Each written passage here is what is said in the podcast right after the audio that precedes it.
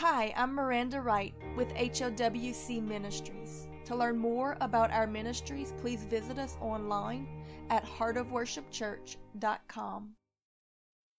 Jesus answered, Verily, verily, I say unto thee, except a man be born of water and of the Spirit, he cannot enter the kingdom of God. For that which is born of flesh is flesh, but that which is born of the Spirit is spirit. Marvel not that I say unto thee that you must be born again. John chapter 3, verse 5 through 7. Nicodemus had come to Jesus and asked him, What must he do to enter the kingdom of God? To which Jesus tells him that you must be born again. Because that we have been born once of fallen and rebellious man. That birth imparts unto us a fallen and rebellious spirit. For the spirit that our Father has, so then thus do we. Adam sinned before his children were born into the world. Therefore, his spirit became corrupt and rebellious. So all of his children after him inherited that same spirit. It's fleshly and selfish. And so is there an inherited sin in every man, going back to the garden. A spirit that is bent towards sin and selfishness, and therefore guilty of death for it under the law of Moses. So then must that man fulfill the law by crucifying that old man and giving up the ghost or spirit, even as Christ did on his cross at which point then he must be born again by receiving a new spirit, a holy one, Jesus's. You see, when this happens, every sin and guiltiness of that old person that you once were is laid to rest. Every wrong thing that it ever did, and also every wrong thing ever done to it. We forgive and are forgiven and receive a new spirit, a new life, a new purpose and commission, a new family, a new future, a new everything. In 2 Corinthians chapter 5 verse 17, we read, Therefore, if any man be in Christ Jesus, he is a new creature. All things are passed away. Behold, all things become new for you. And so do we step into this new life with relief, refreshing, and excitement. And then we begin to grow in the Spirit, and our new Father begins to teach us how to rule and reign with Him in His kingdom. Jesus told Nicodemus in regards to this experience that you might not understand it. Just like the wind in the trees, you might not know the end from the beginning like He does. You may not know exactly where this moving that you are feeling stirring you up is coming from or where it will cause you to end up. But when it happens, you will feel something and you will see the present effects of it. Things will be different. The wind can't blow through the trees and them not be moved and affected by it. They come alive and don't look the same as they did before the wind arrived. So for the person who has truly been born again, this is what is happening. So what exactly does that look like? Like a new life, a fresh start, a hunger for God's word, and a love in their heart for his presence. In fact, just like a physical newborn baby, Spiritual ones can't get enough of it. When a baby is born, the first thing they usually do is cry. When a person is born again, it usually comes with tears of joy and repentance as they leave the old life and emerge into the new one. The next thing that newborn babies have in common is an immense hunger. And when someone has truly been born again, you will see this in them. My friend, do not starve a spiritual newborn because the more they eat, the faster they grow. So give them all they want. First, the milk of the simple gospel, then later on the meat as they mature and are more able to receive it. First Peter chapter 2 verse 2 says, As newborn babes desire the sincere milk of the word, that ye may grow thereby, if so be ye have tasted that the Lord is gracious. And in 1 Corinthians chapter 3 verse 1 it says, I, brethren, cannot speak unto you as unto those that are more spiritual, but rather I speak even as though unto babes in Christ. I have fed you with the milk and not with the meat. For hitherto you were not able to bear it, neither yet now are ye able. Paul was preaching to a people who had very little understanding of the things of the scripture. And he was telling them, I don't want to choke the babies with meat. First, I got to give them the milk.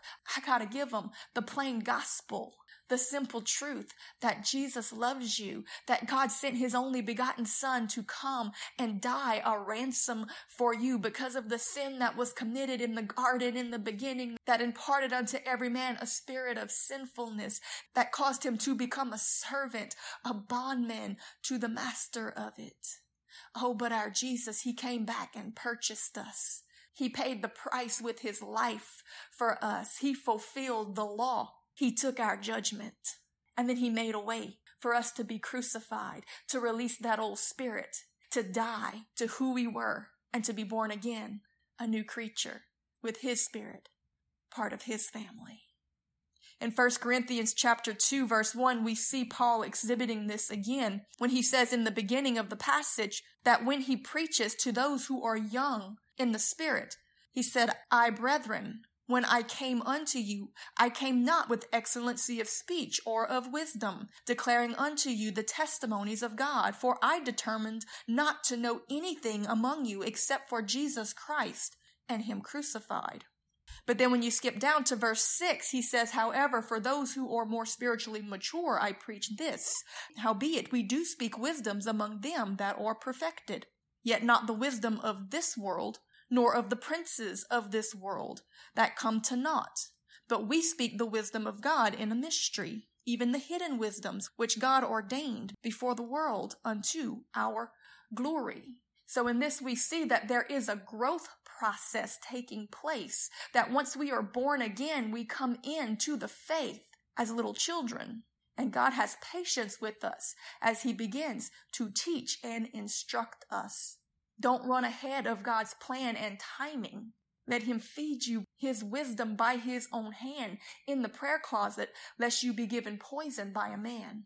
Paul said, We don't teach the wisdom of man. We teach the mysteries of God, the hidden wisdom that he ordained to release to us in the proper season. I give you this message today for a learning and an understanding that you not be too hard on yourself in your early salvation, but also to understand that we should be maturing and growing and going through different phases, that we should never become stagnant in this race that we are running.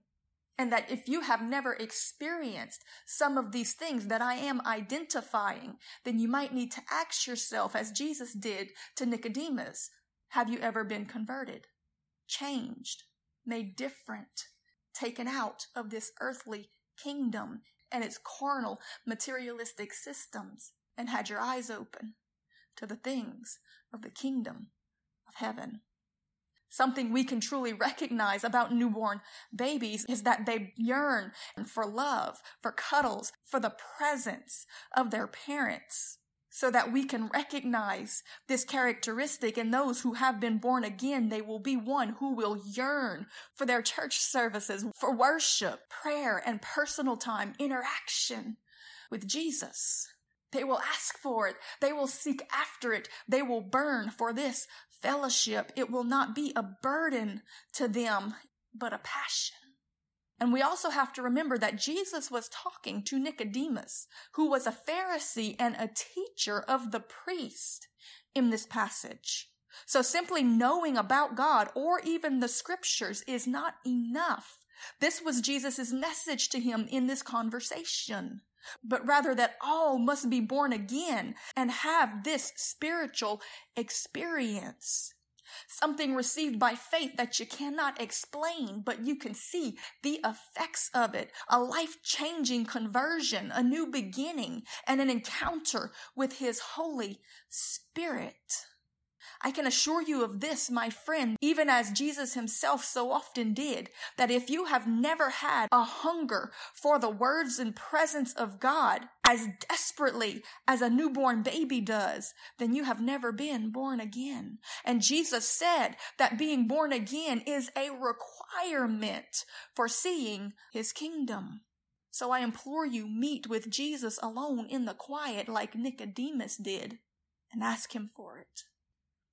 Once that a baby is born, they cry, they begin to feed, and they experience the loving embrace that they so desperately need. And then their eyes begin to open for the first time. And they start to see things that they've never seen before. Maybe a little blurry at first, but the more they are nourished with the first things, the more clearly they begin to see the latter things. Yet even before that they can see, they begin to hear the voice of their parents ringing in their ears. They might hear, but a newborn baby does not understand what is being spoken to them. At first, they only understand the loving embrace that they are feeling and the voice that is so comforting to them. Yet over time, they start to understand a few important commands. Usually the first one is no, and oh, how we hate that one but we learn it nonetheless. Stop, come, I love you. Then our understanding progresses and increases from there, depending on how much time we spend listening to the voice of our parents. And so that we learn over time to communicate, interact, and even eventually work with God as we grow and spend quality time with Him as a child with their father does.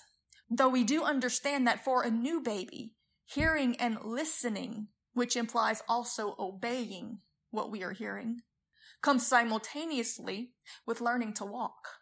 God designed them this way for a purpose, to have to be carried until they are able to listen. This is the purpose of discipleship. Because a walking, running baby with no ability to understand basic instructions is a danger to itself and to others. And so is it with us. No one is saved and immediately expected to outpace veterans in the race. So don't be too hard on yourself. Babies fall down a lot. Toddlers get corrected a lot. Their parents still love them. They are just preparing them for the greater things that are coming. In fact, I would tell you this that correction is usually a sign of maturing, though it may not feel like it. Think of it like this toddlers get corrected more than newborns do for obvious reasons. So don't get discouraged by God's correction. It just means that you are growing in spiritual things. In Hebrews chapter 12 verse 5, we read, And ye have forgotten the exhortation which speaketh unto you as unto children. My son, despise not thou the chastening of the Lord, nor faint when thou art rebuked of him. For whom the Lord loveth, he chastiseth, and scourgeth every son whom he receiveth. For if ye endure chastising, God dealeth with you as with sons. For what son is he whom the Father does not correct? Oh God, help us today to understand this, that you are a good father and you correct us because you love us and you have great plans for us and you want to advance us, not because you are disappointed, discouraged, frustrated, or fed up with us. And so from toddlers to children, and as they grow and mature, they get more responsibilities. They are entrusted with more of the father's and the family's household duties. And so then from children to positions in their father's priesthood and kingship. For this has always been the purpose of it, where they are now equipped and entrusted with the tools and authorities of their father's house and kingdom. Mature sons and daughters with power and purpose, because that they have gone through the process of growing in grace that all started the day that they realized like Nicodemus, that they could be born all over again. into God's kingdom as one of His children. My friend, do you really believe it? Because after telling him these things, Jesus says to Nicodemus in John chapter 3 verse 12 that if I have told you earthly things and ye believed not, how shall ye believe if I tell you any more of spiritual things? Because until we can understand and believe by faith the simple milk of the gospel of Jesus Christ, he cannot take us deeper into the meat of the word or the mysteries or the revelations that he has stored up for those who love him and believe and press through and grow and desire to be used. So Jesus, today, by faith, we believe you. It doesn't matter what we've done or what we think we know. Nicodemus was a man of mighty works and of mighty knowledge and intellect. He was a man of degree, of pedigree. He had everything physically in this world going for him. Yet when he asked what it would take for him to enter the kingdom of heaven, this was your response to him. How much more must we believe and receive of it? Jesus, crucify the old man today Remove that old spirit, Lord, and put it in the grave.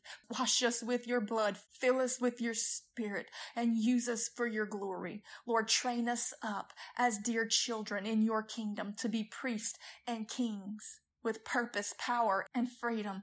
God, you have a plan for us. You see the end from the beginning, but it starts with that first step, that leap of faith to just believe what you had to say that day. Jesus, we want to be born again. Thank you for listening to Heart of Worship Church podcast. For more podcasts, sermon videos, daily devotions, great new worship music, and more, be sure to download our app by searching Heart of Worship Church in the App Store or Google Play, or visit us online at heartofworshipchurch.com.